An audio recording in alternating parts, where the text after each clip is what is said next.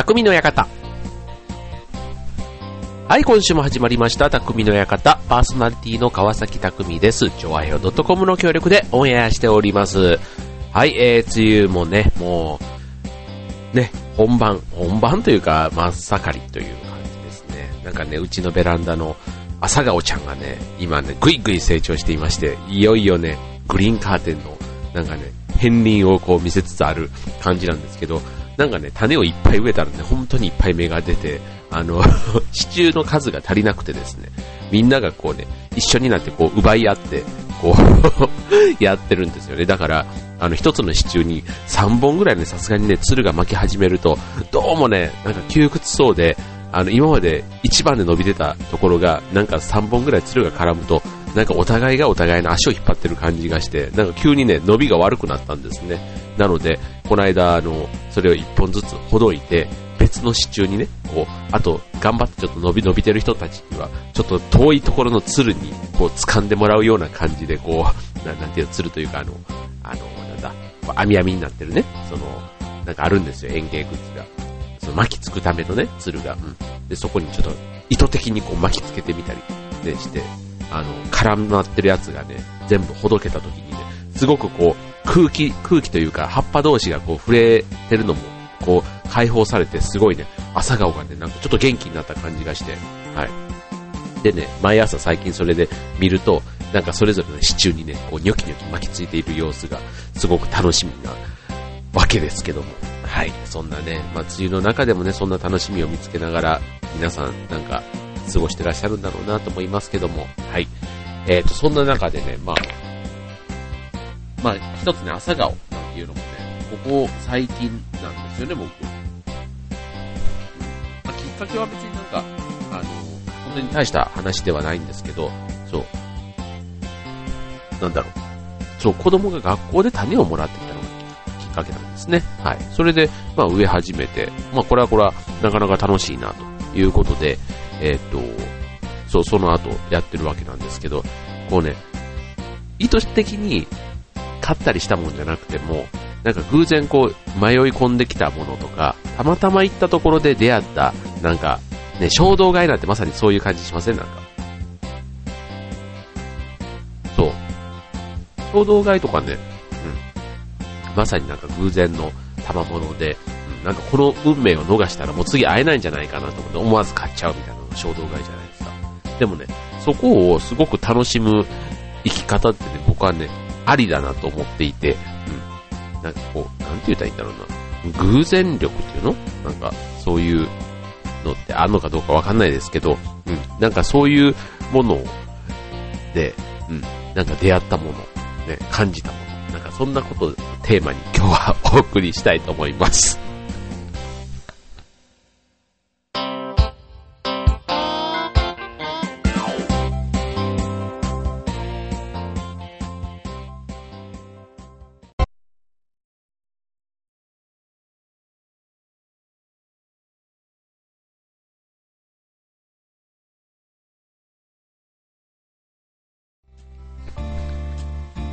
はい、ということで今週の匠の館は、偶然力というテーマでお送りいたします。はい、まあね、偶然っていうので言うとね、僕が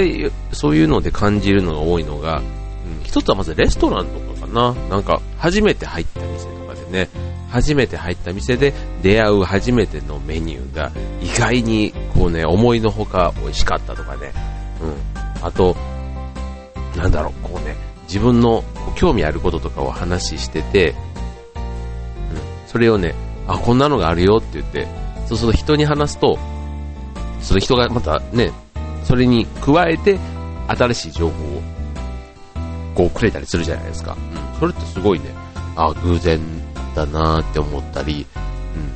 うん。で、それがね、またね、やっぱりいい情報だったりするんですよね。うん。で、あのー、なんだろう。あと、ああ、そうそうそう、それこそマラソンとかでね、絶対これマラソンなかったら来なかっただろうなっていうような地域の魅力とかね、うん。なんか、そこも、そう、なんかマラソンの縁で、で、またそこでね、知り合った人とかね、もう、数えたらキリがない、もう本当にね、偶然の偶然の、その連鎖でね、なんか、成り立ってるような感じがしますけど、うん。ね、まあ人と人との出会いみたいなのもね、まあそもそもそういえば、まあ偶然のね、今の僕の神さんもそうですし、ね、なんか 周りにね、いてくれる仲間とか友人とかね、みんな偶然でそういえば知り合ってんだなって思うとね、まあ当たり前っちゃ当たり前なんですけどね、うん。でもね、なんかその偶然っていうね、あの、ものって、ね、僕は結構好きで、うん。だから、あの、これが、ね、皆さんもね、どんな偶然、ね、多分ね、あの、今みたいな考え方で言ったらね、多分皆さんの周りも偶然だらけだろうなって思うんですよね。うん、まあ、だから、あの、いい偶然もあれば、ね、やっぱりちょっとね、悲しい偶然とかね、たまたま通りがかっただけなのに、ね、なんかこう、事故とかね、なんかそういうのに遭遇してしまうっていうのもね、一つのね、なんか、偶然なんでしょうけどね。うん。うん。そう、なんかね、そんなね、あの、楽しい偶然、あ楽しいというかね、思いかけないね、偶然を楽しむなんていうのはね、あの、今の、こう、時代にというか、別にそのお金をかけなくてもね、すごく楽しめますよ。うん。だからこういうね、ある意味、こう、想定外の出来事って、こう、困ったりしたとかね、そういうのもね、一つ思い出になって、うん、想定外の出来事、出来事があると、ごいね、そこで考えて、なんかね、自分の想像力とかもすごくね、こう、かき立てられるような感覚があるんですね。うん。そう。でね、そう妄想って言ったらいいのかななんか、うん、例えば僕があの演劇でね、役をもらうじゃないですか。で、役をもらって、その役をやるっていうのも一つね、また偶然ので、新しいキャラクターを自分の中にこう入れていく感じがあって、うん、新しい、別の人間ですよね。別の人間が自分の中に入ってくるんですよ。はい。あの、この匠さんの中にね。そう。だから新しい自分が入ってきて、で、そこでこうね、自分の想像とかね、妄想みたいなものがわーっと膨らんで、なんかね、ちょっと別の人間として生きる瞬間があるんですね、舞台の上では。うん、なんかそれもね、なんか終わってみたら、またね、舞台から公演が終わると、まあ当然ね、普通の暮らしがあるわけなんですけど、ただその中でもね、なんかね、その時にあったキャラクターの何かがね、ちょっと薄っぺらいもんですけどね、なんか残ってたりすることがあるんですよね。うん、別にあの性格、多重人格みたいなそういう話ではないんですけど、うん、あるんですよ。うん、だからそれもね、また、なんか、あの、こう自分がね、一皮向けたというか、なんか生まれ変わったようなね、なんかちょっとそんな、ね、気持ちになって、なんかでもそれがね、またいい、プラスになってることが多かったりするんですよね。そうだから、うん、なんかね、こう心のどっかでね、やっぱりね、それね、慣れないものとかに出会っちゃったりするといつもびっくりしてね、変な汗とか出たりするんですけど、それでもね、なんか心のどっかでは、なんかそういうものはね、いつもないかななんて思って、キョロキョロキョロキョロして、ね、してるところがありますね。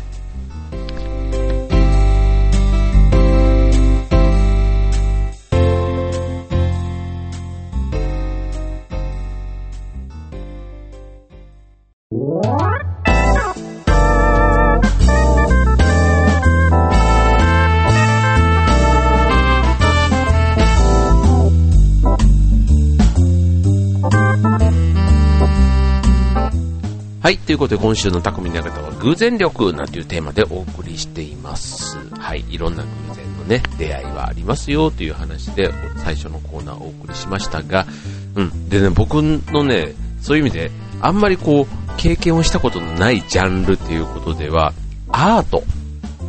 ね、アートってね、ちょっと接してみたいなっていつも思うんですね。あの、金曜日の八方美人のめぐみちゃんは、あの、ね、美のカリスマって 美のが怒られる、あの、絵心がある方なんですね。だからね、きっとね、こういうね、あの、美術館とか、こういうなんかアートみたいなテーマだとね、すごく多分いろいろ知識もあって、多分その、ね、めぐみちゃんとはそういうね、アートについてもあんま話したことがないんですけど、多分話せばね、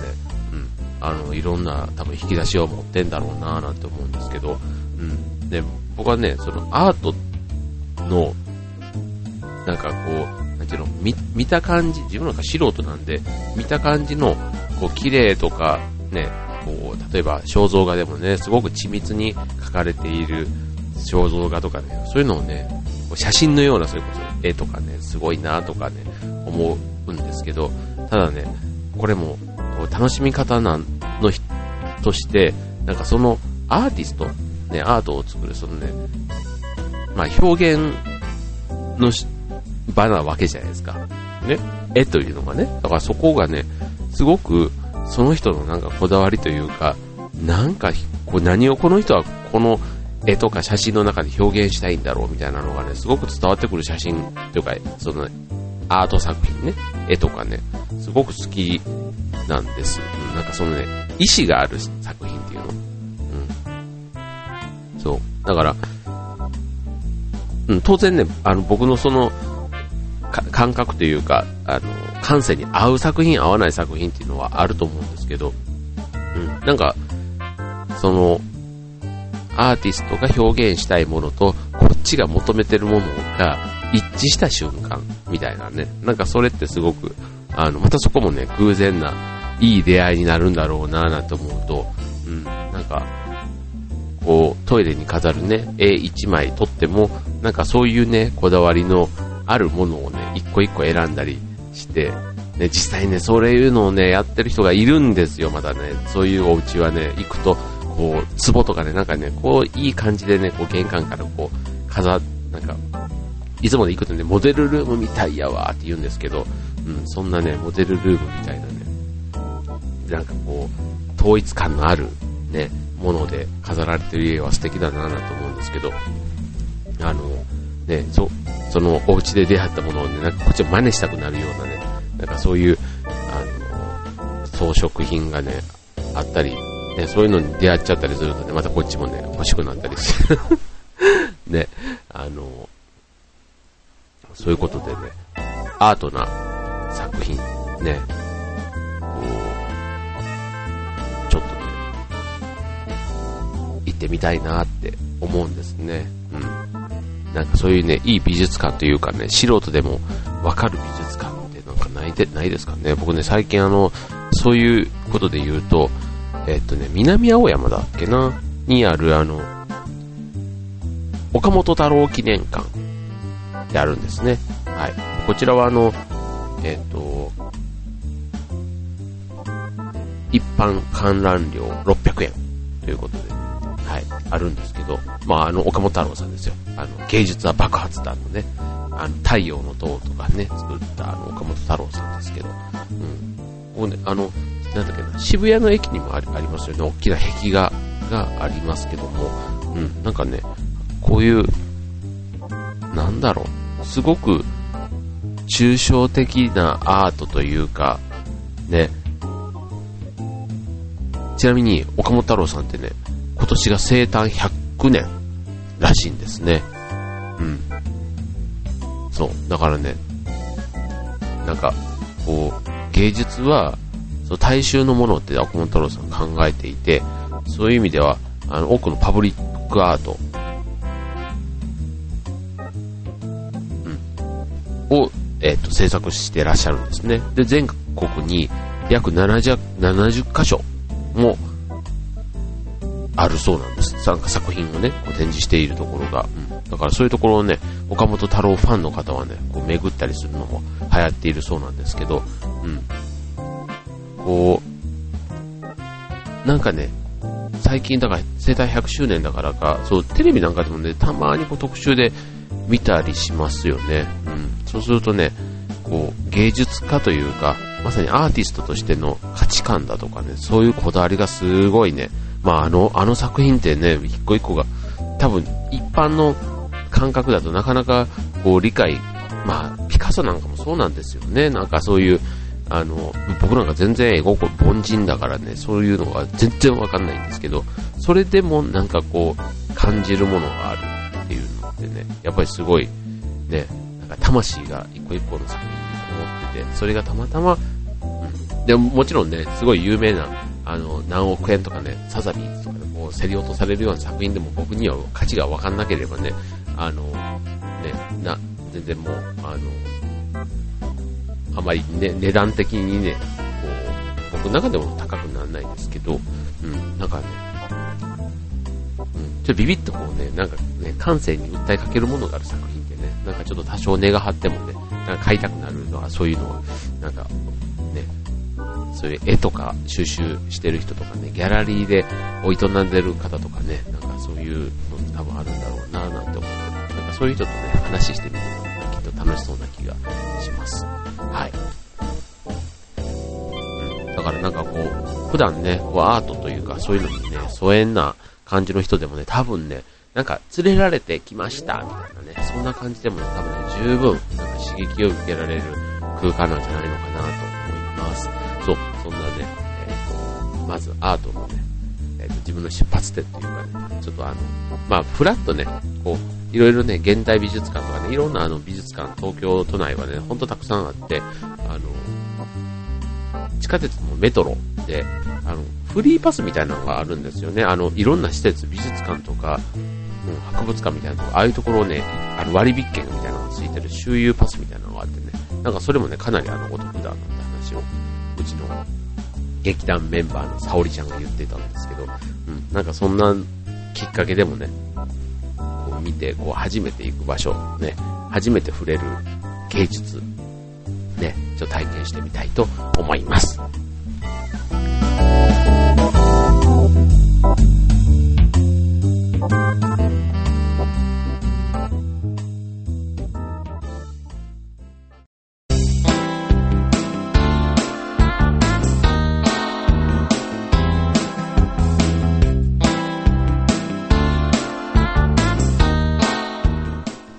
はい、今週は偶然力テーマにお送りしてきましたが、はい、えーと、いかがでしたでしょうか？ね。なんか偶然出会ったものって、大体記憶に残りますよね、でもね。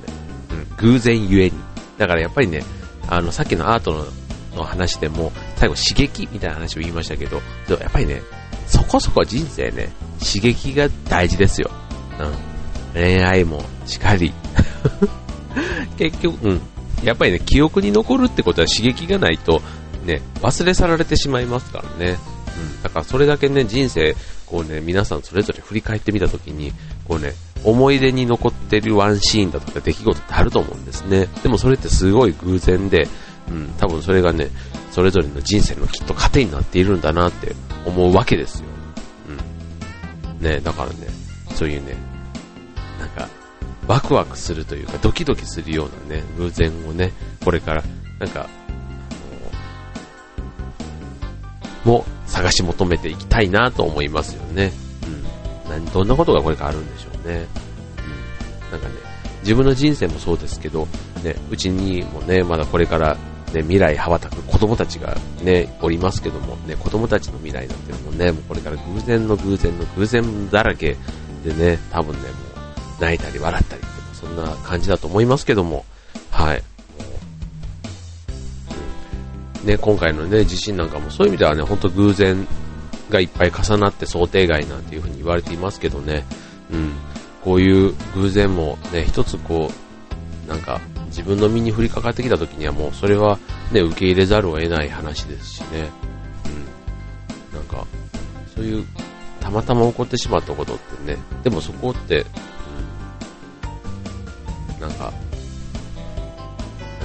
よく試練はね、乗り越えられない人には与えられないとかって言うじゃないですか。うん、だから、ね、なんか、なんか、ね、多分後になって振り返ってみると、うん、なんか意図的にその偶然もね、